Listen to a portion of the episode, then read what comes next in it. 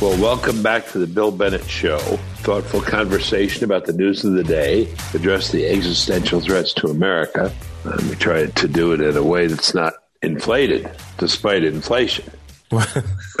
right. Today we'll speak with Mark Bauerlein. He's a professor emeritus of English at Emory University. He's an editor at First Things, and he hosts a podcast twice a week. He's the author of five books We'll discuss his latest book on the show today. It's called The Dumbest Generation How the Digital Age Stupefies Young Americans and Jeopardizes Our Future. He's talking about the millennials. But first, three things uh, I'd like to get off my chest and talk with Claude. Any thoughts about what's going on? I don't care, nationally, internationally, domestically, economically, culturally, whatever's on your mind.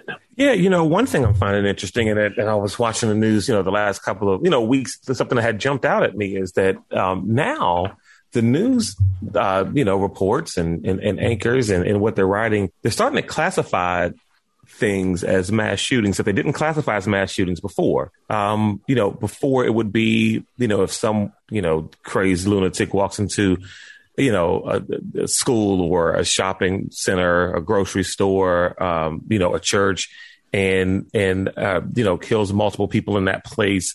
Uh, that would be considered a mass shooting. Now, I've been seeing a lot of reports of, oh, there, there were five mass shootings this weekend and all of them were neighborhood stuff or a fight broke out and three to four people were shot. Now, I understand the definition of a mass shooting now, you know, is four or more, but these aren't that same type. And I'm just wondering, I wonder if there's any, and it could be me being skeptical, you know, I just wonder if there's anything to that. Yeah, this never was a thing before. There was never any report, you know, um, I'm trying to remember the, the, the, the, last one I saw yesterday. It was in some uh, neighborhood. Uh, Philadelphia. You know, outside of, of a school or something somewhere, there was a fight that broke out and three or four people were shot and they called it a mass shooting. And they should never identify that right. as a mass shooting. That was well, violence. There, there was South Street in Philadelphia at night mm-hmm. and, and uh, you know, big crowd and then gunshots. And it's very different from Uvalde, though. I see your point, right? Right, right, right. And and and these things that would and when these would happen before, they weren't called mass shootings. Now, think these types mm-hmm. of things are called mass shootings. You think uh, we'll see something coming out of the Congress? I think we will, simply because I mean that's the temperature right now. I feel like they have to do something. Yeah, I think uh, I think we will see something. Uh, I think it'll be maybe the most dramatic, raising the age at which you can buy one of these rifles mm-hmm. from 18 to 21 if you raise the age uh, to 21, several of these incidents were committed by people who were 18 mm-hmm. or younger. Now, one of them is uh, is it Adam Lanza out of uh, in Connecticut, but he stole the gun from his mother. Right. So uh, that you know that's different, and you know legislation isn't going to take care of things like that. Mm-hmm. But I think something will happen. Maybe red flags, maybe more background checks. But you got to remember, we already have laws on a lot of this that aren't being enforced. So that needs to be borne in mind. In some ways, the larger picture is coming to dominate more. It seems to me. You're saying that there are these incidents and they're called mass shootings, and I. But um, crime overall. Mm-hmm is emerging, I think, it's a much bigger issue. I think the border will as well because of this uh, swell that's coming 15, 20,000 people once this uh, Title 42 is uh, lifted. Inflation, of course, dominates the news. Uh, we're, we're at $5 gas now almost nationally mm-hmm. as we are speaking here. And in many places, it's more than that. One, just one thing that's bothering me because we keep seeing these politicians, mostly Democrats. Latest was Senator Debbie Stabenow of Michigan saying, well, you know, I drove to D.C. from Michigan and I, my new electric vehicle has passed all these gas stations. Mm-hmm. Mm-hmm. Well, good for you.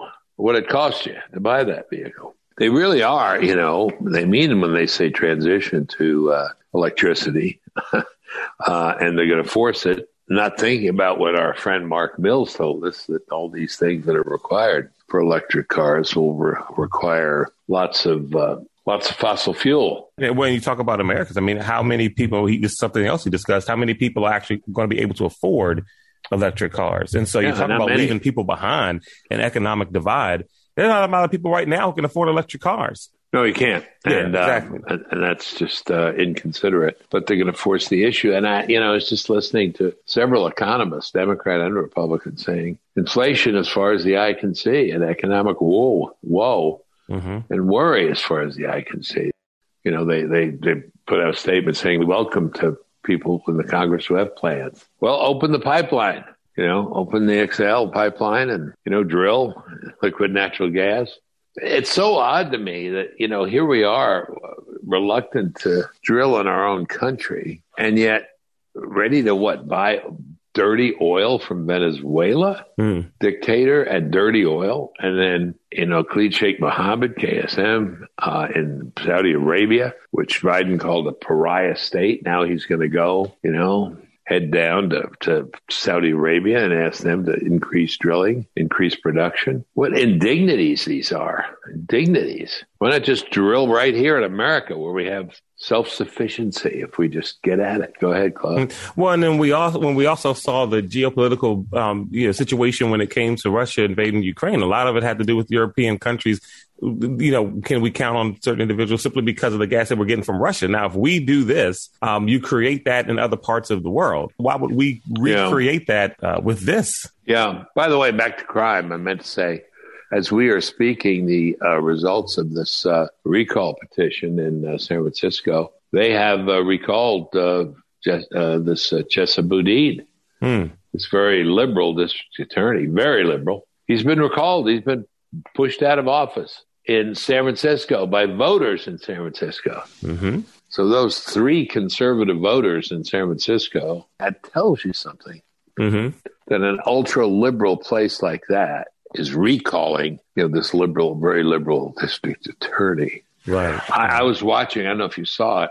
Uh, endless, you know, on TV. This this car driven by this young person who, um, this was in L.A., who swerved to hit a mother and her child. Have you seen that? Yes. And uh, you know, he got caught and sentenced to camp, some kind of boot camp, but not much more than a slap on the wrist. The mother was on TV, uh, and it's a horrible thing to watch. You know, baby and a baby carriage and a mom, and the car's just going right at him. Just looks like it's intentionally doing it, like that situation in Wisconsin. And she was on, and she said, "Well, you know."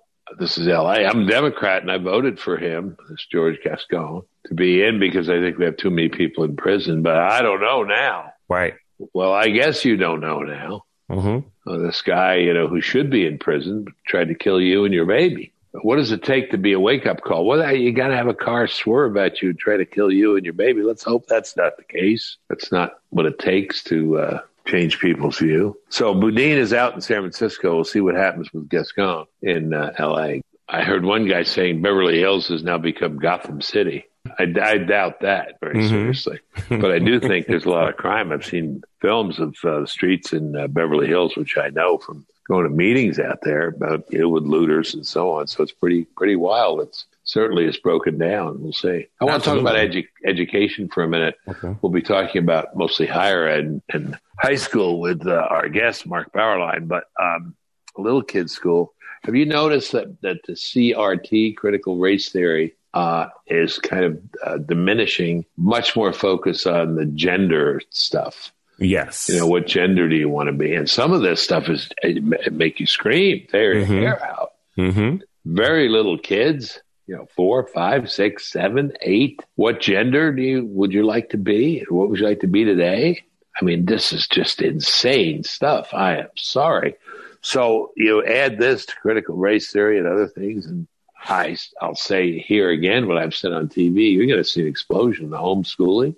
hmm People sending their kids to Christian schools, Catholic schools, and so on. Uh, you you homeschool, right? Absolutely. Absolutely. You're getting, And- you're getting. I bet you're getting more of your friends asking you, "How's it work?" Right? uh, well, not only just some of my friends asking how the, how it worked, friends and family members who at first didn't understand why we were doing it are now looking to turn towards it and pray, who were like, "Oh, well, why would you do that? You know, you, you, you're compromising the social uh, uh, uh, dynamic that you know your son will grow up with." But now these same people who were kind of against it are now like, "Hey, what curriculum are you guys using? How does it work?"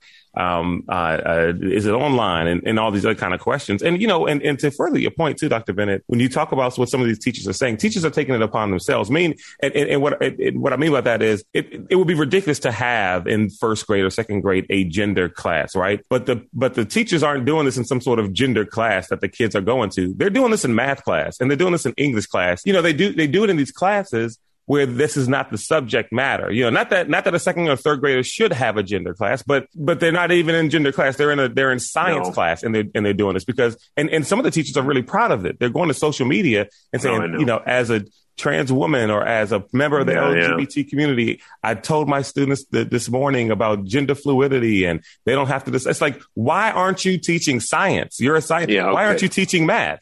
Teach English. I agree, I agree with you, except I don't think there's any course at all in gender. No, of course, of course not. I'm Math, saying, English, history, science, art, and music. Stop with the gender stuff. Crazy. Yeah, well, that's that's that's my point. Is that it's like they're not even in a gender class. Those don't even exist. They're doing it during a time that they're supposed to teach them something else. No, that's right. That's right. No, you're absolutely right. I had a friend, uh, family member, come by, uh, you know, by marriage. Friend, uh, he's a friend by marriage, relative by marriage. Lives in Charlotte they have their. Did you notice they have their first trans cheerleader? Yeah, yeah, yeah. I saw that. Um, well, yeah, a guy who who turns into a girl, and I saw this on social media. Yeah, is he, was, he a black black guy? Yeah. Uh huh. Yep. Black guy uh, or now black woman. I, you know, I don't mm-hmm. know. I, I, am sorry. I'm going to say it's so mm-hmm. he, he, he want, I'm sorry. I get this whole damn thing confused me. I feel like, uh, who's that comedian? Oh, Dave Chappelle. Dave Chappelle. wait, what? You're going which way? Mm-hmm. Okay, so this uh,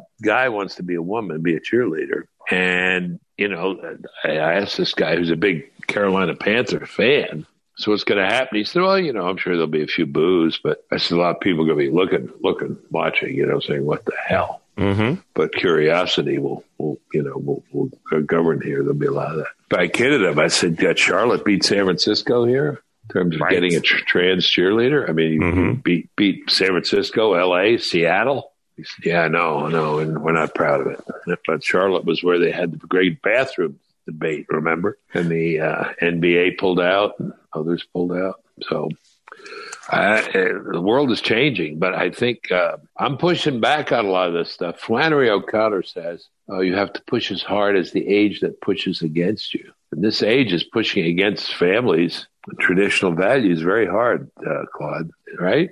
Right. And at one point it was it was about tolerance. It was about leaving people alone, let them do their let them but now it's moved to acceptance and not just tolerance. If you don't accept it, if you don't like it, if you think it's just not right, you can't disagree without being called all these names and without being, you know, labeled as a, a bigot and, you know, canceled at some point in, in time. I'd like to ask you, uh, and I'd like to ask the audience to write us. How do they write us, Claude? Uh, just send an email to Bill Bennett Podcast at gmail.com. Who, who's going to prevail here? 10 years ago, I would have said this more uh, confidently than I'm saying it now, but I still believe that those who are on the side of common sense will win out simply because I, I, I believe we haven't reached a point of just kind of, and, and some may disagree with this. I don't think we've reached a point of b- the blatant ridiculousness of it all that will cause people to back down. Like, I think we're getting there, especially when it comes to transgender in sports. Um, right now, with just you know Lia Thompson, the swimmer, that's not going to take us over the edge. What will take us over the edge is um, you know a, a, trans athlete maybe wanting to box, maybe wanting to wrestle, maybe UFC, or maybe a trans athlete who wants to play in the NFL but not good enough, but cause that discrimination. It's like, well, you can't play in the league. You're not good enough to make a team. And so I think once we get to the, the this just blatant, uh, ridiculous nature uh, of it, I think that's where where we'll start to see a turnaround because there will be people who will now be brave enough to say, well, you can't cancel me because I don't want to see a trans woman get in the ring uh, uh with another with a with a biological with a, with a woman woman, with an actual woman. We don't want to see that. We don't want to see a man get into a boxer. And so I think that once we get to that place, that's where we'll start to see things turn around. And I think I that once we, once we see, once we get to that level, that point, I think, I think we'll get to a point where we can undo almost all these things that they, that they've done. Oh, it's interesting. That's a great point. You think when you get to, can I say this if I heard you right? When you get to contact sports. Sure. Yep. Yep, yep, so yep. if you have a boxing match with uh, who's the young Ali girl, you know, Muhammad's uh, yeah, Laila Ali, uh huh, Laila Ali going against you know Floyd Mayweather. I mean, yeah. that just you know, it just ain't you know, it just ain't going to work. No, and we're not we're not going to see that. We're not going to want to see it. You know, at some point, there's you, you be... might see a female uh, uh, a female wants to become a, a man do, uh, doing the place kicking, right? But she but she's not going to be an offensive lineman. No, linebacker. no, no, it's not going to. So you think that's the breaking point, and at that point, it stops and goes trickles backwards, so that Leo, what's her name, the swimmer, Thomas, name, yeah. Yeah, I mean, I, there's just a lot of distress about that. Yeah, yeah. Well, now uh, uh, apparently uh, he's going to try to make the Olympics team. Well, there you go. And I think we'll see a bigger outrage there than we did even with the collegiate level swimming because now you're taking a spot from a young lady in the country who is a young lady and deserves to be on the Olympic team. Well, for years, when the Olympics, I mean, I'm not an expert on this, but I, I remember for years in the Olympics, we challenged the Soviets that, you know, some of their women were men. Mm-hmm. Their runners and other people. We said, these aren't women, these are men. Mm-hmm. And we were kind of outraged by it. And I think, I think, you know, the Olympic Committee established some rules. I, I, the Olympic Committee rules stricter than the NCAA? Maybe, maybe. I don't, I don't, I don't know. know. Yeah. I don't know either. If somebody knows, please let us know. Oh, that's all right. Well, that's interesting. I, yeah, I don't know who wins in the end. I think the traditionalists, the common sense people, as you call them, win. But it's a hell of a fight, much more of a fight than than we thought. Anyway, I think there's going to be a shellacking of progressivism this fall. You know that'll that'll be part of the story. But we'll uh, you know we'll see. Mm-hmm. And how much of that defeat is inflation? I guess a lot of it but I think these cultural issues are big too. I'm going to talk to Republican governors in July, tell them that they got to seize education as an issue mm-hmm. for the first time, don't you think? Oh, absolutely. Absolutely. Yeah, they, yeah, they yeah. do. So, have you ever browsed in incognito mode? It's probably not as incognito as you think. And why would it be? Incognito mode, like the Chrome browser itself, is a Google product. And Google has made its fortune by tracking your movements online. There's even a $5 billion class action lawsuit against the company in California where it's accused of secretly collecting user data. That's right. Google's defense incognito does not mean invisible. So, how can you really trust incognito mode? So, how do you actually make yourself as invisible as possible online? You use ExpressVPN like I do. Turns out that even in incognito mode, your online activity still gets tracked and data brokers still get to buy and sell your data. One of these data points is your IP address. Data harvesters use your IP to uniquely identify you and your location. But with ExpressVPN, your connection gets rerouted through an encrypted server and your IP address is masked. Every time you connect to ExpressVPN, you get a random IP address shared by many other ExpressVPN customers. That makes it harder for third parties to identify you or harvest your data. Best of all, ExpressVPN is super easy to use no matter what device you're on your phone, your laptop, or even your smart TV. All you have to do is tap one button for instant protection. So if you really want to go incognito and protect your privacy, Secure yourself with the number one rated VPN. Visit expressvpn.com slash Bennett and get three extra months for free. That's E-X-P-R-E-S-S-V-P-N dot com slash Bennett. Go to expressvpn.com slash Bennett to learn more. Well, let's welcome Mark Bauerlein to the show. He's a professor emeritus of English at Emory University. He's an editor at First Things, where he hosts a podcast twice a week, and he's the author of five books. All right, well, this is very interesting. Uh, the dumbest generation grows up. This is a follow up to your earlier book about uh, the millennials, and it is about the millennials, right? Yes, sir. And who are they? Who are the millennials? Let's just get some basic facts here. Born from the early 80s to up to, say, 2000. Okay, so they're 25 to 40 years old, approximately. Sure. Yes. Okay. What's what's wrong with them, or what's your beef with them? Well, it really is a comparative thing. You know, remember back in 2006, 07, uh, there was all this cheerleading going on for the the web, Web 2.0, Facebook and Google and texting and all the new video games, there were actually people saying that this is going to make the millennials the smartest, most informed, and most tolerant generation in human history. We even gave them the name, this, this epochal name, millennials. And they were profiled as these amazing characters who were really going to lead America into the 21st century. And above it all, they elected Barack Obama. They were a big, the, the youth vote was a big, uh, a big factor in Obama's victory, and especially those youth who were so adept with these new tools. And a few of us came out and said, no, no, no, this is a very bad thing. It is not good for 15 year olds to walk around with 250 photos of themselves in their pockets. it, it's not good for them to send 4,000 text messages a month, to be online all the time in their bedrooms at midnight talking with one another. And that this is a very poor formation for responsible citizenship in a pluralistic republic.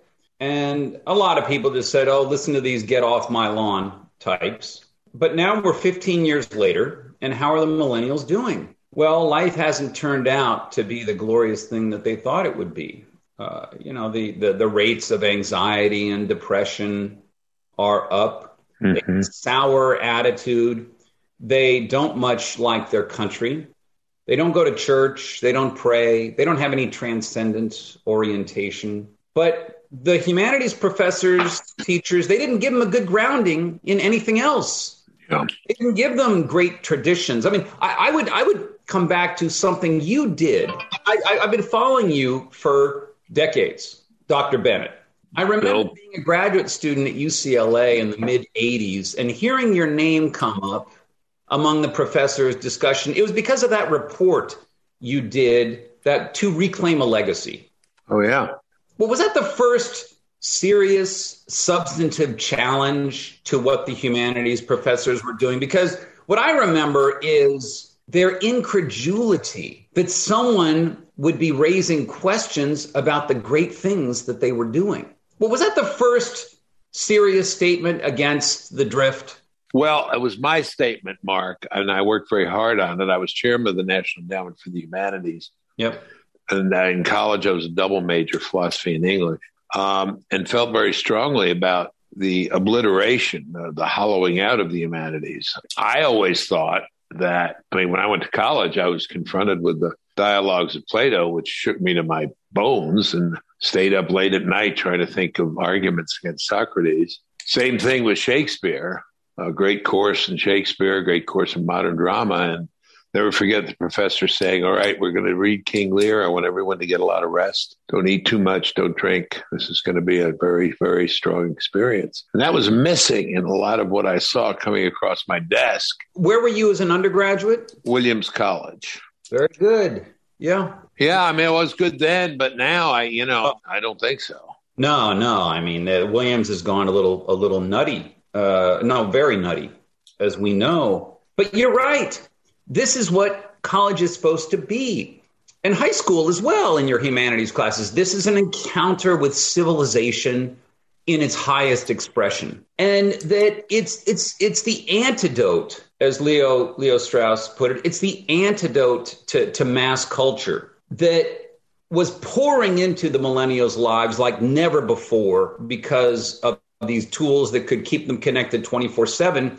And that made it even more the responsibility of the professors to give them the great stories of love and loss and betrayal, of, of Dido and Aeneas, or of commitment, you know, Odysseus and, uh, uh, and, and, Penelope, or, or the Shakespeare lines, or their Gatsby.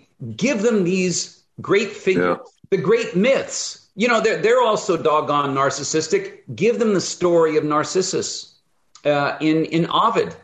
And that this would give them, again, the materials, the equipment to handle the ordinary disappointments of adulthood.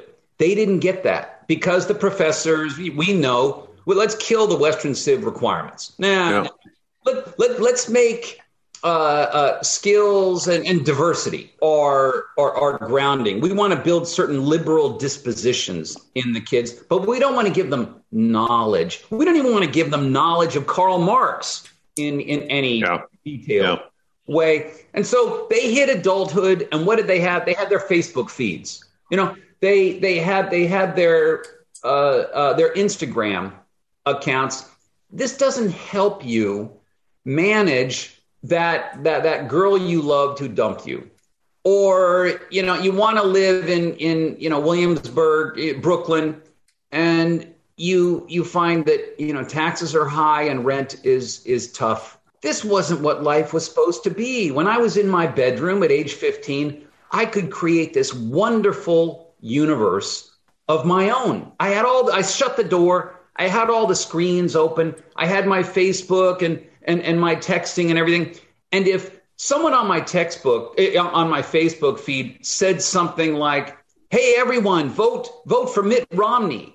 You had a very ready answer. Unfriend you just you just remove that person. Yeah. Someone yeah. texts something you don't like, you block that person so you could create an all affirming universe. So right. you, you could cancel people. The millennials who lead the way on cancel culture today, they were canceling people when they were 16. This is simply the ordinary way of managing your life. And in some sense, the cancel culture we see today is them transferring the norms of their 15 year old bedroom onto the campus, the public square, and, and the workplace. And we didn't give them George Orwell. We didn't give them what the French Revolution turned into. We didn't let them see what utopian passions end with. And there's nothing more ruthless, right, than a disappointed utopian because they think, they believe, right. why hasn't the great society materialized? because we still have some bad people out there. And if we just get rid of the bad people, we will get the good society that we all deserve. Let's go back. I want to I want to dig into this indictment and some of the wonderful, uh, really memorable things you say, which I've underlined in the book uh, in a few minutes over the next few minutes. But is, is this indictment too large? Whole generation? who was it who said was it Burke who said it's tough to draw up a you know, indictment against the whole country. I, I, look, I have two millennial sons that are doing pretty well. Sure. Uh, one of them went to Princeton. That experience was mixed. You know, it wasn't what it should have been, but it was, it was, it was, it was pretty good on the grounds that that you're talking about. But then he joined the Marine Corps, and we met hundreds of millennials who are United States Marines. Now, I know this is that's fraction of of the one percent who serve, but is your indictment too large? I mean, what about those guys? And what about the, the people in, you know, Christian colleges? What about people in the University of Dallas, Grove City, which I've visited a couple times and really like? Um, that's that's A and B. I agree with you about a large number of the millennials, but a large a large part of them, you know, when they when they graduate, don't they change their views given the real world, looking at their paychecks, seeing taxes, or are they changing the world? to their measure? That second question is a, is a critical one. The first question, sure, I, I overgeneralize. It's it's a polemic and it's a provocation. So when I did the first book, The Dumbest Generation, How the Digital Age Stupefies Young Americans and Jeopardizes Our Future, or Don't Trust Anyone Under 30, that was quite clearly an insult to uh, 85 million Americans uh, right off.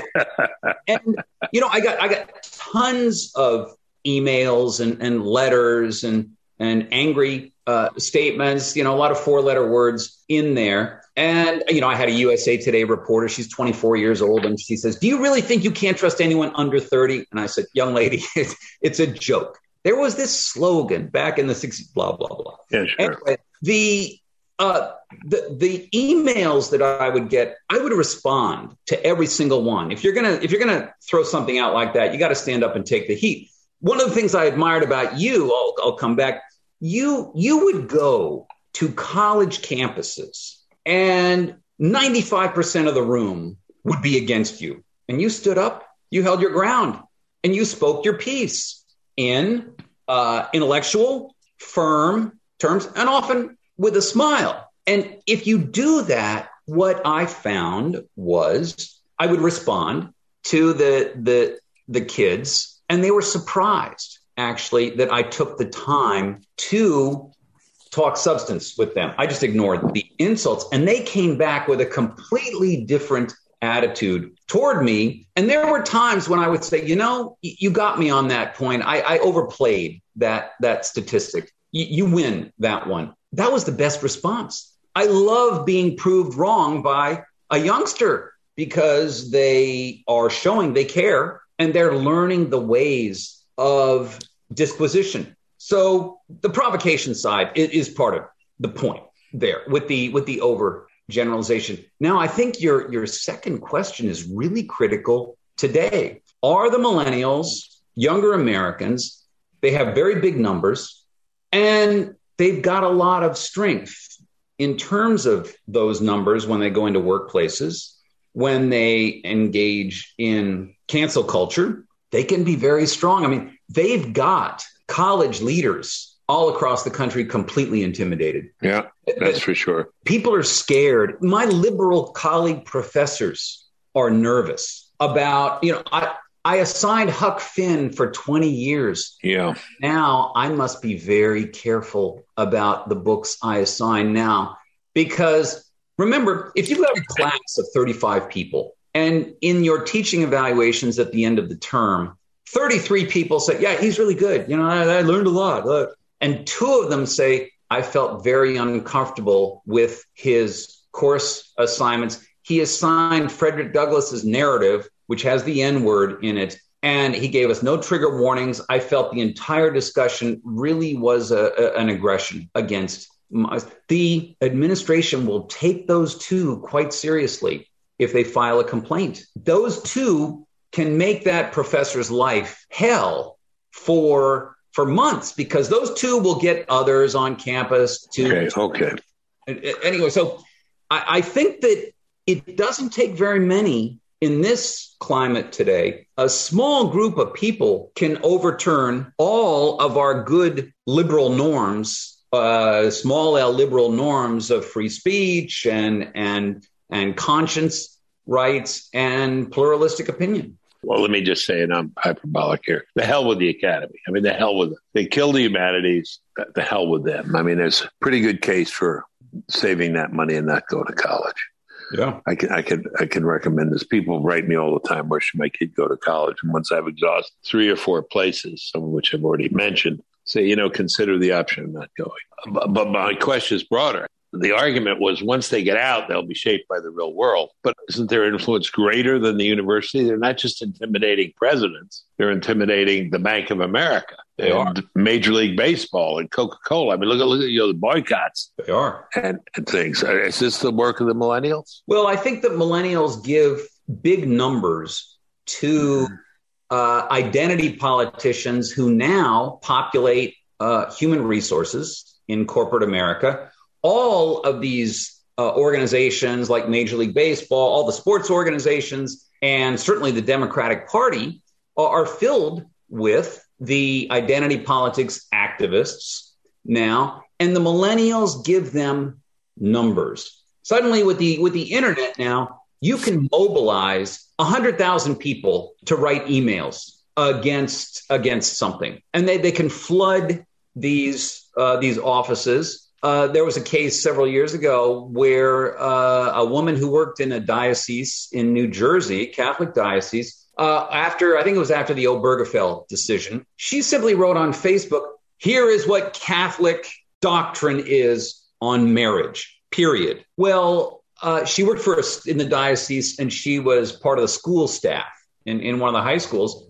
And uh, one of the alumnus turned out of that school turned out to be gay, got a hold of this, and he was distantly uh, related to uh, uh, a Hollywood actress who actually ended up mobilizing about oh. 50,000 people to flood the bishop's office with emails and phone calls. And they freaked out. They, they, this had never happened before. They didn't know what to do uh, about it. It was Susan Sarandon, by the way. Uh-huh. And sure. you may have heard heard about this case. I think Robbie George actually was yeah involved yeah. in, in, advising her. But the diocese at first just wanted to wanted to fire her because it was just over they were overwhelmed. They never had anyone pay attention to them like this before. So this is the way the cancel culture uh, operates. Right. Millennials serve foot soldiers for the the hardcore people at Human Rights Campaign and and and elsewhere.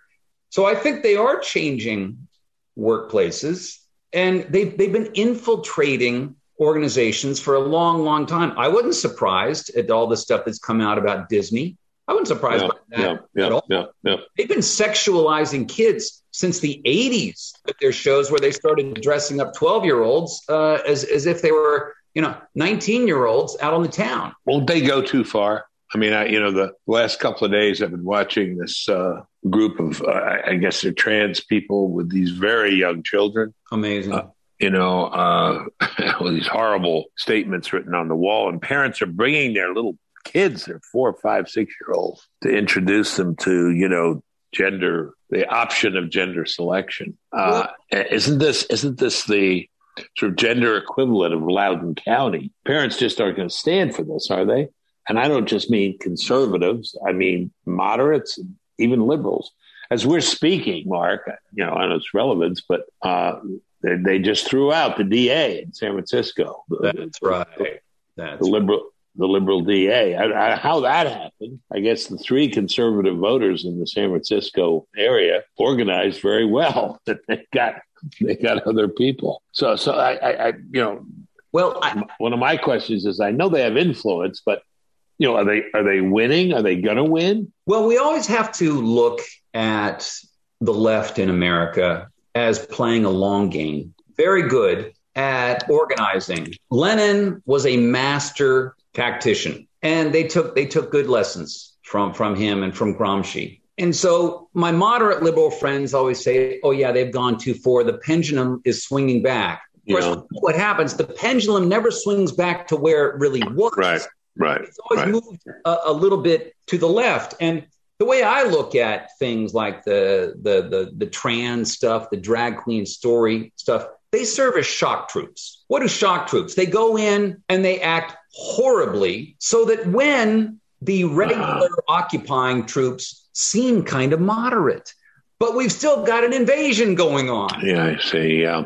Uh, yeah. So I I want to find that when we see the Soros district attorneys voted out 20 cities. Now we're making progress. Uh, you know, San Francisco could be just it's so bad in that city now that even even the moderate voters, you you you've you've you've got to go. This is about simply basic disorder on on the streets. So I yeah, but you could yeah, but let me interrupt. You could also say San Francisco, my gosh, if you can vote out a, a very liberal guy there, you can vote it out anywhere. I mean, that's as liberal a voting block as you can find anywhere in America, right? Yeah, I, I think actually the Asian vote uh, oh. have been a factor in, mm-hmm. say, the school board. Those three schools yeah, yeah, yeah, yeah, were sure. ousted because the the Asians, many of whom are just middle or lower middle class, they tend to send their kids to, to public schools, but yeah. they really, really care about academic achievement. They'll they'll vote otherwise Democrat. They tend to vote Democrat. We'll yeah, sure. that is shifting now, but I think the Asian vote in San Francisco was a big was a big part of this, and it was very contained to the education issue. I'd love to see the breakdown yeah. of the vote on yeah. yesterday's ouster. Yeah, well, you get uh, touch education, those Asian parents. I'll give you a quick little story. When I was secretary, I was invited by the Orange County Asian American parents to come and give an address. Uh, and uh, they were very excited. Secretary of Education, big deal. I was excited to meet with them, and then I got a notice they had to cancel because uh, there was a district-wide math test the next day. the hell with the secretary, man! We got to stay home and drill our kids. Good. Now good. those are the right, those are the right priorities, right? Indeed, indeed. And you know what has always frustrated me is the the liberals I've known who uh, do care about these things, and they they saw things like the the deterioration of the humanities, and they would not draw a connection though between the destruction okay. of humanitas and voting Democrat let's get into that uh, because um, I've always wondered about this question. I'm, I'm, quite sure that what you read and what you spend time with does change you. I, I don't know quite how your friend Bob, I think his name is, wrote you and said, it's in the book, uh, this is about human psychology. And you're giving, in the proper, I would say, study of the humanities, you're giving depth to, to students. You're asking them to take the place and point of view of another person, good or bad, as you say in the book. And that gives depth somehow and gives perspective somehow so that you don't, you know, rush at rush at the shiniest coin that you see. Is it is it is it something like that? I think that when we see uh, these uh, millennial protesters uh, chanting at a a visitor to campus like Jordan Peterson, yeah, transphobic. You're transphobic. This is just this is just a, a stereotype done yeah. of ignorance. Yeah. I mean, it's it's that that's the recourse of people who have a very shallow conception of human nature, precisely because they've been often cardboard cutouts.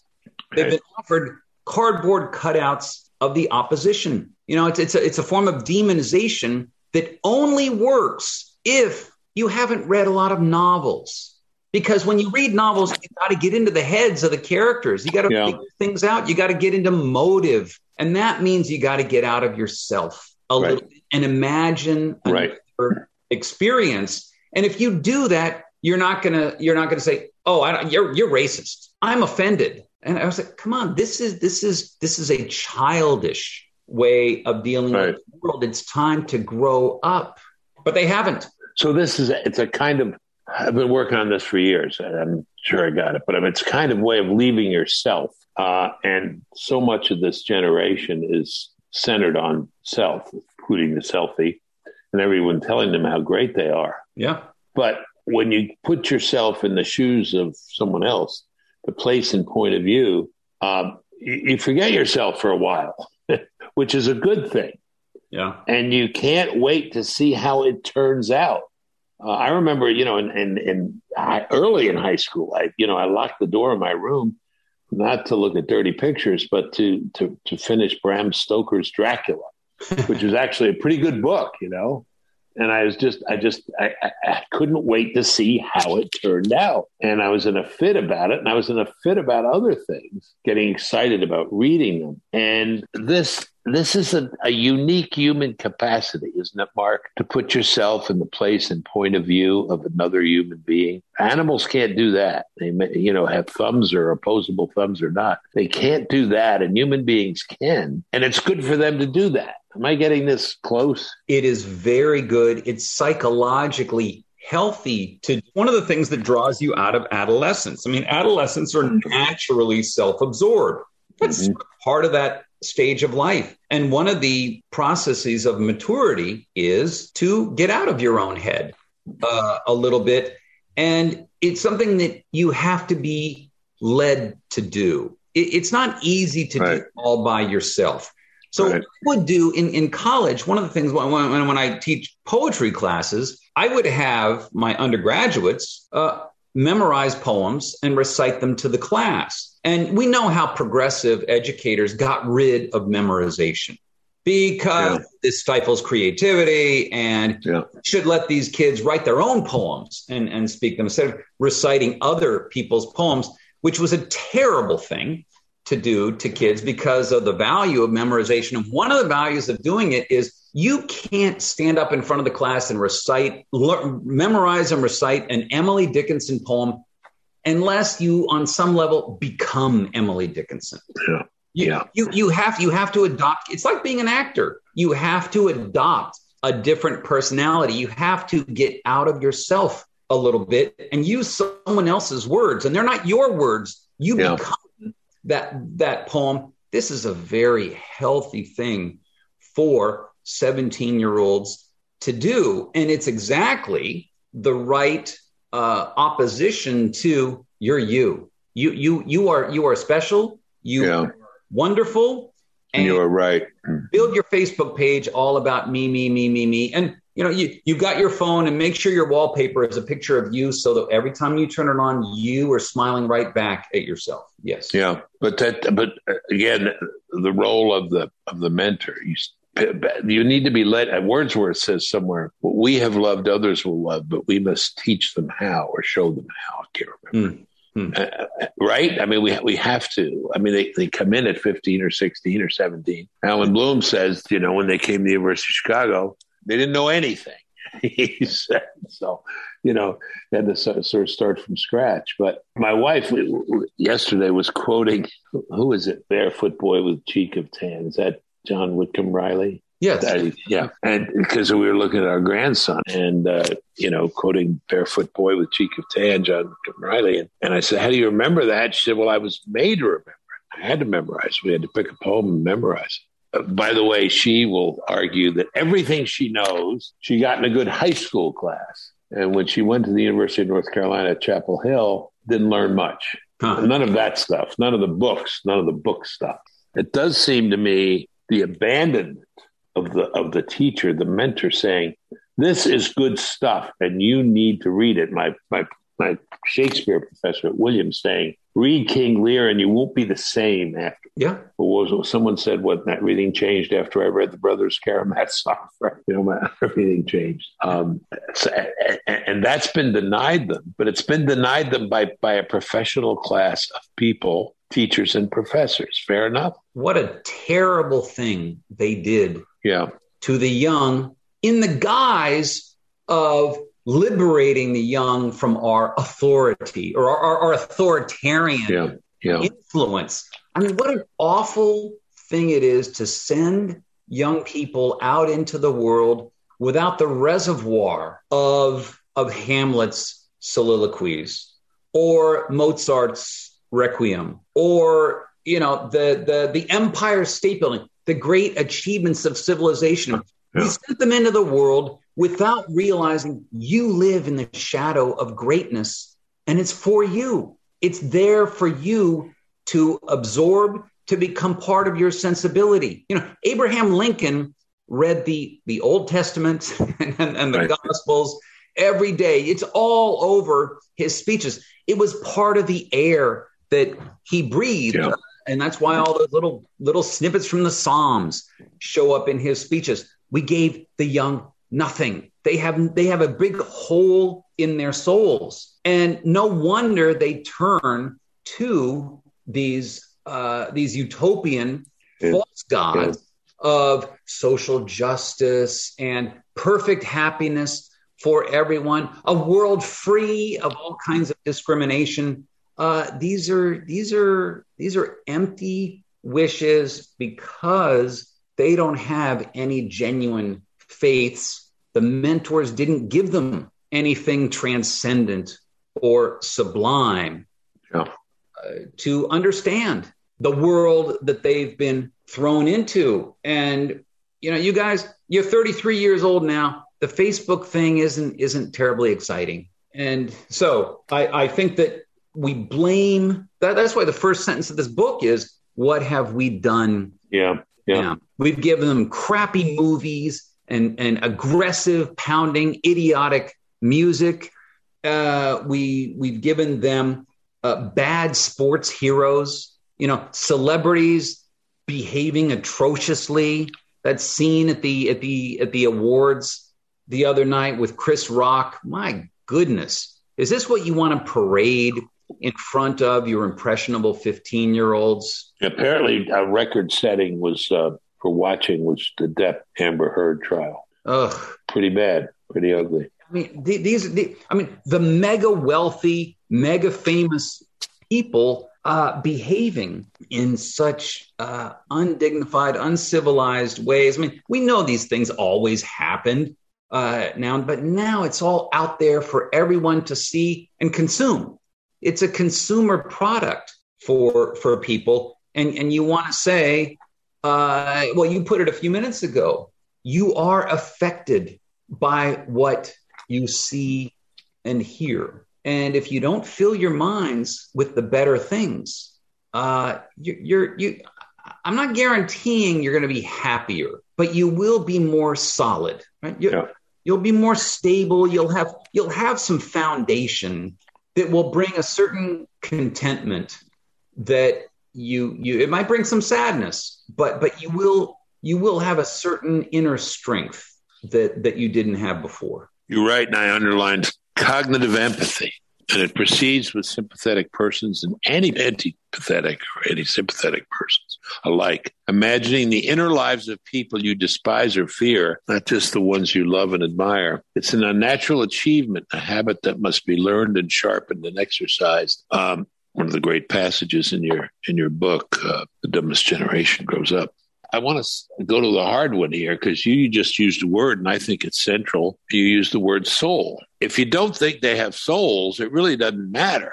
Uh, I remember I, I kept I've kept a commonplace book for about forty years, phrases, speeches, lines, whatever. I can't remember who started it, but uh, who I used it first. But it said the most important part of education is the architecture of the soul. Hmm. I think that's right. But if you don't believe they have souls, well, then the hell with it. You know, they're just rutting animals. Why, why bother?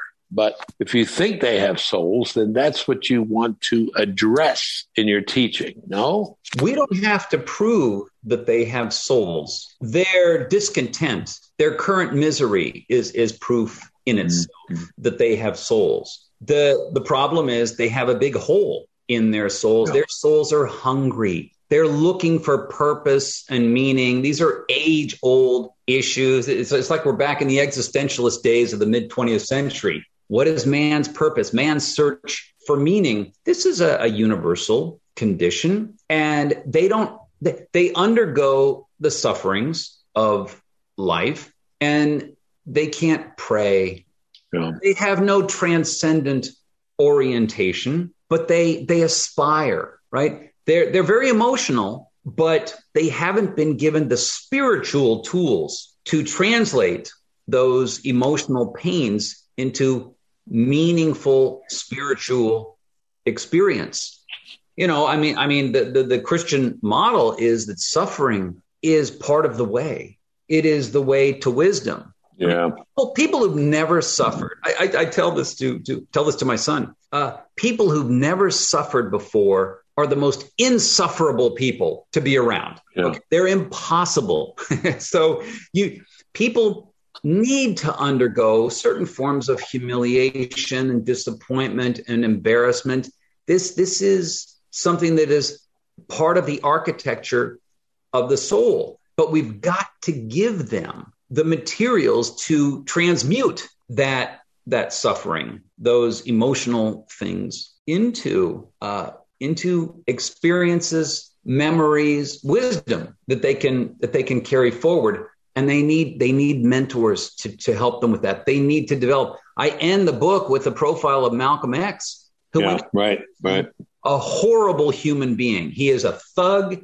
He is he is selfish and brutal and profane. And he says this. His nickname in, in prison at first is satan. The, the other the other prisoners call him satan. And he yeah. he, he enjoys the notoriety but he comes across an older man another black prisoner who is quiet and thoughtful and speaks, and the guy has knowledge, and other prisoners sit around and listen to him speak about politics and history and literature. The white guards sit and listen to yeah. him, respect yeah. him, and he is he's the mentor that Malcolm X has never had, and Malcolm X changes. He go he undergoes a reading prob a reading program. He goes through the dictionary. He copies out all the words in the dictionary, starting with aardvark, because he knows I got a 200 yeah. word working vocabulary and I can't speak a sentence without putting the F word in it. Yeah, yeah, yeah. Well, we yeah, we're all familiar with that. Yeah. And, and he he comes out, and I don't take with his hokey religion, fine, but he wears a coat and tie. Yeah. He yeah. says, "I will never curse anymore." He's thoughtful. He's deliberative. He has knowledge. He sits then across the table from uh, from from interviewers, older white men who ask him tough questions. He listens. He's thoughtful. He wants to know what's going on inside those men's heads. He doesn't say, "Oh, you're ra- that's racist. You're racist. I'm out of yeah. here." Yeah. No. yeah. He actually engages with them, and he genuinely enjoys the interaction. This is what we would say to millennials look, there's a better way. There's something so much better out there for yourself. than the cancel culture that you're caught up in, the Instagram, the TikTok videos that you watch. Yeah, yeah, yeah. Make there's something so much better for you. You've got you you've got to as Kierkegaard said, you've got to change your life. so yeah, no, the, the Malcolm X discussion in the book is, is great, very telling. And there are stories like that. There are a lot of stories like that. Let me ask you this sort of a side question.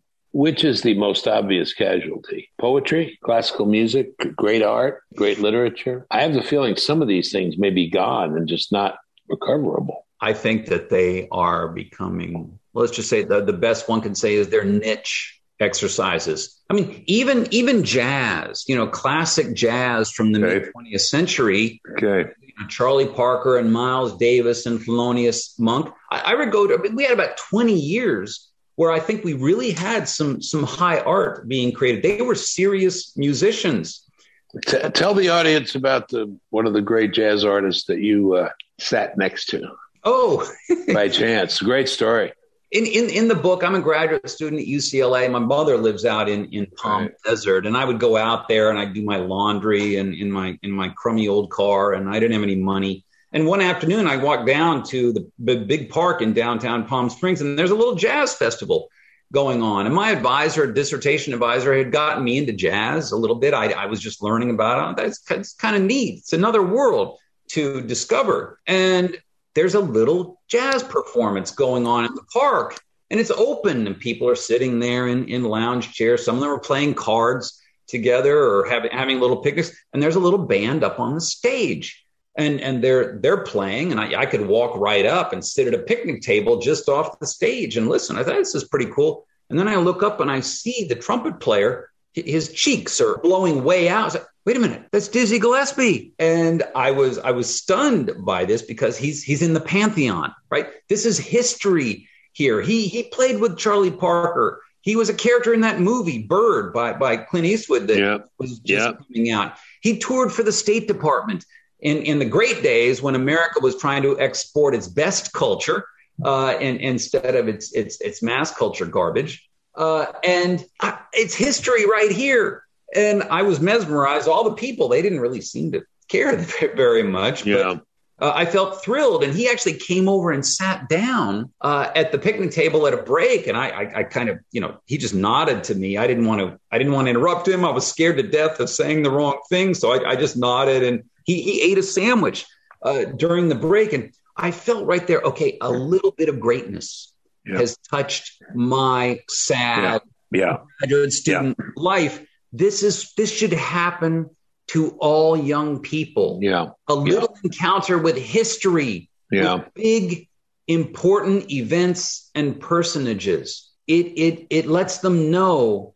that that yeah, the, the world is out there. Great things have happened and that life on earth, life in the United States, your life can participate in in some of that greatness. But of course, greatness is a bad word on on on yeah, sure. campuses sure. And, and, every everywhere. That's why Donald Trump's motto, uh, "Make America Great Again," uh, uh, inflamed so many people. I, I remember uh, uh, Betsy Fox Genovese, Harvey Klehr, and I went to the dean at Emory University and we proposed a great books program, starting an undergraduate great books program. We thought the, the demand was there. Steve Kautz was, was another guy who kind of put it together. The dean said, You know, I, I kind of like this idea, but can we get rid of the term great books? Great. Great. Because that implies that maybe what other people are teaching isn't so great. Of course, you know, I, I nodded my head and said, Well, that's sure true. That's right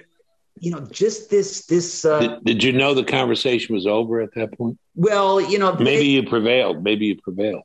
Uh, Steve Kautz had gotten some funding for it. The next year, he took off and he took the funding and he went to Michigan State. Yeah, yeah. And did it there because he said, "My God, what a bunch of losers!" Uh, yeah, these, yeah. These, these people are. What is so? What is the problem? Young people want greatness. Yeah. They crave greatness. Yeah. That's why yeah. they love sports so much. You know, yeah. They, yeah. they want to see human striving. They want the excellence. When I was at the Arts Endowment, Dana Gioia started this program called Poetry Out Loud. Uh-huh, I remember. recitation contest done on the model of the spelling bee. Yeah. And we actually huh. came up with a list of great poems. We prescribed which poems Goodness. Could memorize, which a lot of people didn't like, but the hell with that. Uh, but the kids who attended these the finals, they were no. so into it. It was yeah. as intense and competitive as as March Madness. They love the idea yeah, of yeah, arts doing great things, coming off with a great performance. Why do their mentors uh, stick with this bogus egalitarian kind of lack of ranking of things? I just do not understand it. Yeah, and also, I mean, also hitting the same thing over and over again. I remember my our first son said, "How many times do I have to read Chinua Achebe? Things fall apart." Oh, I want to interrupt in your time, Mark, because I had a couple of Dizzy Gillespie experiences, and you mentioned sports. I was in Texas watching, uh, I don't know, double A baseball game. And I was just wandering around and I saw a guy throwing in what was not the bullpen. It was just dirt outside the fence. And he looked kind of old. And I said, somebody, who is that guy? Said, some, some guy named Don Larsen. Holy mackerel. he pitched a perfect game in the World Series. This is this is it was legendary. You you you were in the presence of yeah. a, a, human legend. Wow. I wow. couldn't talk. I mean, I like, I, so I just, I just stood there in the Texas twilight, hearing, you know, the ball going into the catcher's mitt, watching Don Larsen and thinking about life. And the only question I wanted to ask him was, what the hell are you doing this for, man? you know, you, you know, you're, you're a great man. Go disappear. Don't be standing around single A double A baseball, but he, you know, he loved baseball. He wanted to keep playing. You you have to to have the experience you yeah. had, you have to be comfortable saying this person here has done something I will never ever mm, that's right able to to that's right. I, I, you're saying Dizzy Gillespie as he does, does do that, and I'm saying Larsen still has that curveball. How how the hell does he do that? That's well, exactly right. You know what, what you said about uh, Chinua Achebe. How many times do I have to read that? Remember the promise of multiculturalism in the 70s and 80s. That if we open up the canon, we get away from all these dead white males, suddenly we will find all these minority and female authors through history will emerge as the equals of them. And we will have a richer, fuller syllabus that will be more representative. And it just didn't materialize. Yeah. We actually had a few authors added to the the canon who were were female or or authors of color going going back a few centuries but that's it yeah you don't hear that much anymore about multiculturalism uh, they they don't push that idea because it, it very clearly it failed but of course they, they don't want to admit that well that failure. I want to. I want to. We just have a few minutes left. I want to take your whole day here. This is wonderful conversation. so glad we're doing it. But they know better. I, you know, one thing I did. Thank you for mentioning to reclaim a legacy. I, I was very proud of that. But one thing I did, I didn't write. I just did a survey. You may or may not remember it. When I was chairman of the National Endowment for the Humanities, and I said, "What are the f- ten books every high school graduate should be familiar with by the time they leave high school?" And I wrote it to very carefully constructed, like 25 moderate or conservative intellectuals, writers, and 25 liberal intellectuals, writers. The amazing thing was the consensus. Interesting. They, they know. They know. Number one, the Bible. Like it or not, it's the fountainhead, you know? I mean, we're still, there's people are going to be mad as hell. Yep. They're still, they're, they're writing plays against, you know, Christianity. Mean, it's, it's still alive. It's still living. Shakespeare was number two. Founding documents of mm. the American Republic was number three. And this was from across the board consensus. Now, that's pretty close to Lincoln's education, isn't it? Yeah. Well, you're, you're right. And this is what really annoys me about my liberal Professor Friends. They do know better. What was the great American novel number? Oh, uh, uh, Bible, Shakespeare, founding documents, first uh, three. Moby Dick. Nope, you mentioned it earlier. Huckleberry Dagon Finn is who it was. Huck Finn. Oh, oh yeah, Huck Finn with all the words in it. Yeah, yeah. And then and then he, you know, Huck Finn edged out Homer, which I thought was a mistake, Iliad and the Odyssey. But okay, that's fine. Yeah. Now you could educate someone with those five books, right? Yeah. And according to my survey, not scientific, but you know, pretty interesting. Uh, you would have consensus. Yeah. They know better. They know they know a lot of this stuff is crap. Don't they know it? They will never stand up in a faculty meeting on curriculum and say everyone should read the okay. books. They, they it, it's not a question of of what they think. It's just they they just don't have any of the courage to okay. to yeah. to hold it with conviction. And so it's it's courage. It's not it's not it's not yeah. that they don't know. And and the thing about the leftists, those guys had courage. I, I, I, I have seen two leftists in, in a group of 30. Yeah, that's right. The liberals, they will bring the liberals way over to their right. side, right. Uh, far out of proportion to their numbers because they're willing to. You are right. You are right. About things. And they're they're willing to to accuse. You know, they, yeah. Well, one of the things you get when you get a little perspective and depth is a certain kind of etiquette too, right? Right. I can't tell you, and I'm sure you love to hear stories because you mentioned your book. We've gone to parties and events, family events, where one member of the family walks in, liberal, and says, Okay, this can be fine. We're not talking about Donald Trump. We're not doing it. And you know what? Most people were intimidated by it and didn't talk about it. That's the courage of those are your two leftists, right? Yeah. And they do that. And I've been at weddings where you know, uh, all my conservative friends, they, they leave politics out of a wedding, but damn if the liberals do, because everything is political. Everything is political, right? They're listening to Maxine Waters, disrupt, you know, confront. Yeah. Here's the way it works. I mean, I've, I've had this happen with, with me before. Uh, the, the liberals in academia will have spent time and again uh, efforts to uh, uh, get rid of great books, get rid of Western civilization, get rid of the great American novel, and be more diverse and multicultural.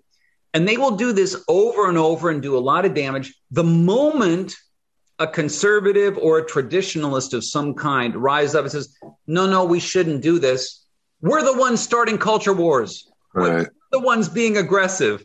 Right, right my goodness, you people have really played the game. But see, I think liberals are in a tough spot now because uh, they they know leftists are doing illiberal things, but they they simply cannot bring themselves to rise yeah. up, whether out of courage or whether courage they just the, the idea of actually moving over to the right is so appalling to them that they have to undergo all kinds of you know, mental somersaults in order to avoid speaking up, in order to yeah. avoid saying, stop this. I think liberals are in crisis right now. Yeah. Yeah. And you, you see, I mean, the symptoms of, of the crisis one can point to uh, in the fact that, you know, your political party is headed now by people who one can barely listen to speak for for more than two minutes. Yeah. Uh, I mean, our, our president, our vice president, the, the Speaker of the House, and and and and, and Hoyer, you can't even listen to these people talk. You know, you could listen to Bill Clinton talk yeah, 25 sure. years ago. He he was he was an adversary, but you, you actually could listen to him and formulate response. You can't even do this to the Democratic leadership now, one cannot take anything they say seriously. I, I mean, I, I, I find that the liberal leadership in, in this country now is pathological. But don't you know that it's millennials who are writing the speeches and directing the course? It's these 30, 30 year old women. Yeah. Isn't it? It is. I think it is. I think that if you if you go to the publishing industry, for instance, I'm amazed at how yeah. dominated. by yeah. by women in early middle age. Yeah. Uh, and this is a function of the fact that uh, the pipeline has been highly feminized. College campuses are are very feminized places, and human resources is is dominated yeah. by women. The medical yeah. industry is actually yeah. is actually mostly women at, at this point, and so I I think that millennial males learn very early on to w- watch their alpha side. You just you just watch it, uh, mm-hmm. or or you're or you're going to be in trouble. Well, we could talk about what this has done to you know relations between the sexes, and I say to my wife, it was always hard to figure out what to do. You know, boys and girls. Sure. Now, now it's. I mean, what are the you know what are the rules? You know, what, you know what the hell? You know, what can I say? What can I do? What am I allowed? it's a mess. Let, let, me ask you this. I wanted to talk to you about Stanford, but I'm going to pass Western Civ because you hurt my feelings. Mm-hmm. I wasn't in their discussion Stanford. I think I was a fairly important player. You the, you, you, you didn't mention my name, not in that discussion. Wait, after in, in '89, you you got very involved. Yeah, I went there on campus and I wanted to debate President Kennedy, the president of the university. Yeah, he wasn't. He wasn't there, and the professors did not. I defended Western Civ. You know, I said Jesse Jackson said, "Hey, hey, ho, ho, Western Civ has got to go." I started by saying, "I've heard that it's catchy, but it's not compelling uh, as an hmm. argument." And then I made an argument for Western Civ, and I said, "As civilizations go, it's pretty good." You know, compared to what? Compared to what? yeah. And anyway, I made the case. Well, professors didn't get up; they pushed students up to you know, debate me, but that was fine. Anyway, the next day I flew back to Washington because I was searching for the president and I found him and we got on the MacNeil Lehrer show. Yeah. I, I got to, I got to debate it there, but, but my feeling, my feelings don't matter. It was the debate that mattered. No, I, you know, I wrote a piece about Stanford in, in Inside Higher Ed uh, a few weeks ago. And actually, four people wrote long essays in in response. I think I mentioned you in that, but you know, if I did, I owe you one on that because I, I, still write about. I owe you one. I'm going to write about you going to Stanford. Right, as, good. As the anti-Jackson. Yeah, yeah. And you know what he reminded me of, and I'd totally forgotten it. This is a problem of old age. Thank you, by the way. Uh, I forgot the editor of the paper, Stanford, was on my side. Peter Thiel, for God's sakes. Thiel was the editor then. Yes, yes. Because he, he wrote about yes. it a couple years later. He did, but he was the editor of the student paper and said, "This is good." I just wish I'd gotten a few stock tips from him, you know. But indeed, but but he was an intern for me, for God's sakes. I didn't know that either. Whoa, whoa, whoa, Department, whoa. Department of Education. Yeah, yeah. Can I ask what year that was? I don't remember. He was just a kid, two or three years out of Stanford, you know. Yeah, yeah, yeah. And and I, you know, I was still secretary. But um, yeah, that was that was. As, I'll tell you, you want a sports story? I'll tell you a story. So I go to the quarterback dinner in, in DC, and they and they have a lot of football players. I'm a huge football fan, and they have the quarterback of government award, and I got the quarterback of government award, which I actually really liked because I was hanging around with jocks for two or three hours. Hmm. You heard me mention Don Larsen, and I saw John Elway, a quarterback, you know, famous and Super Bowl winner. He's Stanford graduate. And I remember I went up to him. He's there with his wife. I said, John, how do you do? I'm a great I said, did you take the course in Western Civ? And it's very funny. This is really comes to nothing. But he turned to his wife, Janet, and said, did I take Western Civ? and she said, yeah, you got a B. He said, yeah, I, got, I did. I got I said, favorite book or anything? Ah, not really. Okay. Anyway, that was that's that's neither here nor there. But you know, it's funny.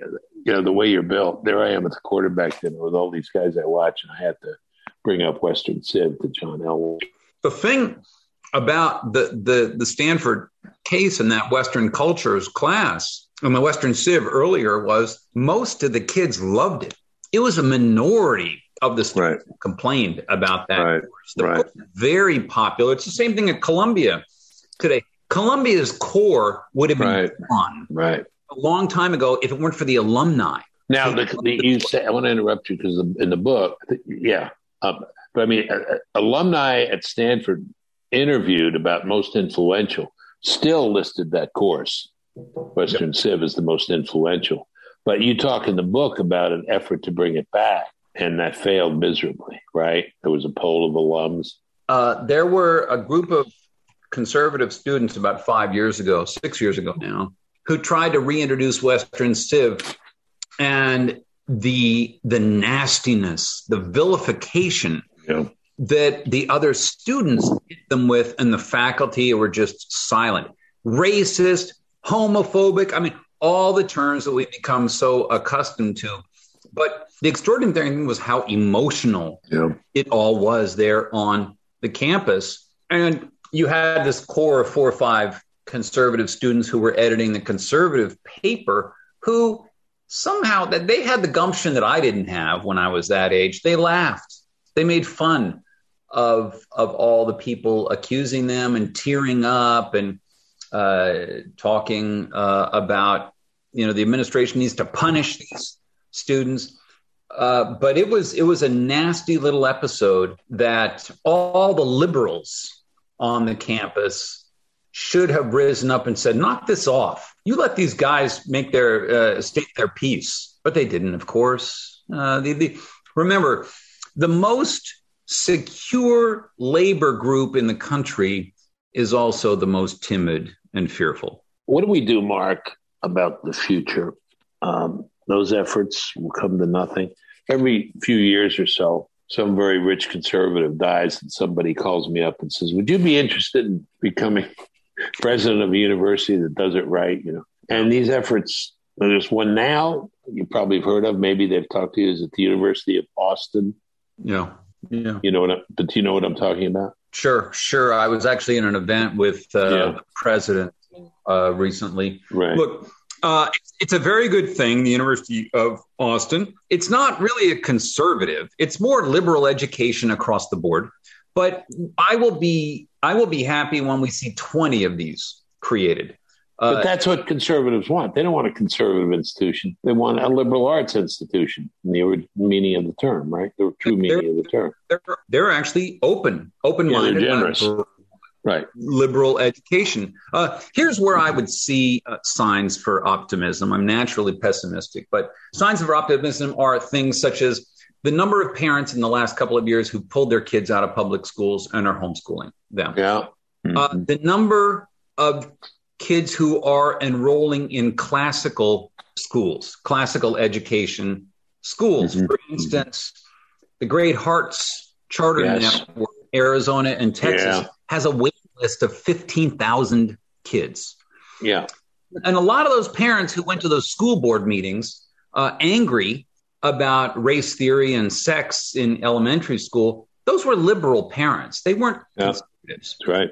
And so I think parents, the parent issue is is very important. Classical education enrollments are jumping up, and I, I think that this may be a, a sign of, of of the future. Again, we always wonder if the if the pendulum is is is going to just swing back a little bit or not. Yeah. But you know, it may be. We'll see what happens in November. Uh, oh yeah, oh yeah. Well, I yeah. I mean, if we, if we do see more of these district attorneys going down, uh, that, yeah. but but again, I'll believe it when I see a lot of it. I know, I know. Not just a scat. Let's not get too congratulatory over no, I know. a few I victories, know. right? We don't want to be uh, like like so many uh, people on the right just slowing down the left. We want to reverse, and that means some of them have to be punished. I mean, some of them have to be voted out and voted down. Uh, we want to see some college administrators actually be punished for some of the things they've done. Yeah. just stop them from doing what they're doing. We need some recriminations, or they're just going to keep doing it. Yeah. People ask me, are you optimistic or pessimistic? And I say, theoretically, I'm a pessimist. I'm with Isaiah. It's all wind and ashes. Mm-hmm. everything we do in the end comes to naught. But operationally, I am an optimist. Remember, Irving Kristol used to say, be like those Soviet generals of old who, when they were shaving, were saying, what can we do today? to to hurt them, you know, to advance the cause. Yeah, uh, so you know, go to work. I, I, don't know how it turns out in the end. None of us knows, but, um, well, but my- I do know this. I do know this, and, and your book is just such great fodder here. Everybody has to read this. Is is that bodies need bread and water, and nur- souls need nurture. They need it, and they're going to get it somewhere. And a lot of it they're getting is you know not so good. My attitude is, even if we're losing, you, you keep fighting. Yeah, and it doesn't matter whether whether you're winning winning or losing. You have to fight. I mean, I'll go down fighting. Yeah, sure. And and keep keep going. I mean, what happened to Joshua Katz at Princeton? Yeah. Last week. Let's not let up. Let, let's. I've written two pieces about this. Yeah, good. About Princeton, and uh, you yeah. you know you know one of the things about the left is they lose a year later they come back with the same thing. They often win not because they have better ideas, but just because they have more stamina. Well, let's. I don't, I don't care if I lose. I'm. I mean, I do care if I lose, but I'm not going to change. I mean, operationally, I, th- I like the way you put it. Operationally, you you have to be active. You got to go for it. And uh, let's let's let's see who has the most stamina. My boys both went to Princeton. Um, white males. They got there because they're they will tell you because they're jocks, big time jocks, across in football. They're not sure they could get in today, even with their athletic abilities, though Princeton really likes that. But on the wall there, the Nassau Inn, they had pictures of distinguished graduates, and there's my old friend Don Rumsfeld mm-hmm. next to Michelle Obama. Yeah. Whose thesis we can't get a hold of, but apparently it's about all the racism she encountered at Princeton. Yeah. Give me a break. You know, one thing when we dropped our second son off, I said, the only problem here is this place ain't the real world. I mean, this is one damn beautiful place. But, you know, I think it'll be better if they went to Trenton and, you know, and spend a little time in Trenton, which is more like, more of the real world is like Trenton than Princeton. But it's okay. They, they've turned, they've turned out okay because I, I hammer them. I hammer them. Um, uh, Bill Bradley's up on the wall too. There in the yes, he is. Yes, yeah. he is. Yeah, yes, he is. Anyway, um, so go to work, right? What, uh, for people listening, what should they do? Should they send their kids to college? Should they write letters to the editor? If they care about this, these millennials and what and what they've done and what they're doing, uh, is it as bad? By the way, quick question: with the generation coming up behind the millennials? You know, I thought Gen Z would be uh, my, my, revenge on the millennials because if you're 19 years old, you don't want to hear some 30 year old scold telling you, yeah. naughty, naughty, you shouldn't have told that joke. But my concern is that uh, cancel culture, political correctness has attached so much surveillance to the pipeline into the elite that we're going to get a lot of Gen Zers who do that mischievous irreverence aimed at political correctness. Yeah. Their little yeah. and their, you know, affirmative action bake sales, things like that. Uh, but those who want to get into the good graduate schools, who want the good internships, who want to become top lawyers, they're going to keep their heads down. They're going to conform and keep quiet. And that we are producing an elite now that doesn't have the kind of independence of mind and courageousness of spirit to to fight against. And so I I look at almost in Marxist terms you, you know, we need the proletarian to to get this revolutionary consciousness and and realize that there's a class war being waged uh, against you. I don't think class warfare is a universal condition, but I, I think that in a way, the liberals and leftists who said everything is political, they've made it this way now. Yeah, yeah. And, and so we we have to start thinking in in in warfare terms uh, about things. Parents send your kids to college. Well, be careful. Yeah. Be vigilant. Send your kids to college, but and, and and it may be that I mean Williams College, two thousand kids yeah. There, small faculty. It's it's a hothouse that's hard to yeah, take through without without running up uh, uh, against no, right. the garbage. You go to a big school like, you know, University of Virginia. If you're careful, you can find the good classes and, and some good professors. Every case is different. I, I encourage parents to write to me. I, I advise a lot of them on on how to how to guide their kids through the education system. Uh, but you know, my son is a he, he plays cello pretty well. If he becomes a plumber and a good cellist in in his spare time, I'm good with that. Yeah, yeah. He'll make more money than I did. I know. I, I, good. Yeah. Uh, let, let, me pick up on that because I'm curious your view. Michigan, Texas, University of Texas, Ohio State, um, University of Arizona. Can you go to those places and with good guidance get yourself an education? I think you can, right? I think I think you can. It it might uh, again require a lot of selectivity and care. You you still can. I mean, if you're going to take uh, courses in, say, if you're going to study, if you're going to study French at the University of Arizona, you got to learn the French. It's hard to politicize, you know, the, the conjugation of verbs. Okay. but but right. I, I think that there are certain nuts and bolts things that you can get at the at the bigger schools, and then when you advance farther, you can find those those professors. In the old days, you know, a Marxist on the faculty, a Marxist actually demanded that you do your darn homework. You yeah. you've got to learn your history and your your philosophy and your politics and your economics. They they they meant it. They were people of the book in in a way. Mm-hmm. They were Puritans mm-hmm. about doing your homework. You got to adopt the Marxist framework, but know your stuff. The problem was we, have got in the humanities now too many pseudo Marxists, fake Trots, Trotskyites. I, I think if you're careful, it can still be done. Yes. Okay. Yeah, I don't. I, I, I don't know what to say when people say should you know send them to college or not. I you know find out more about the kid and what they're thinking. But a lot for a lot more students than before, I'm saying no, don't don't do that. Certainly, grad school in the humanities, forget it. Yeah, I mean, go shame. for two years, get your master's, get paid to read books.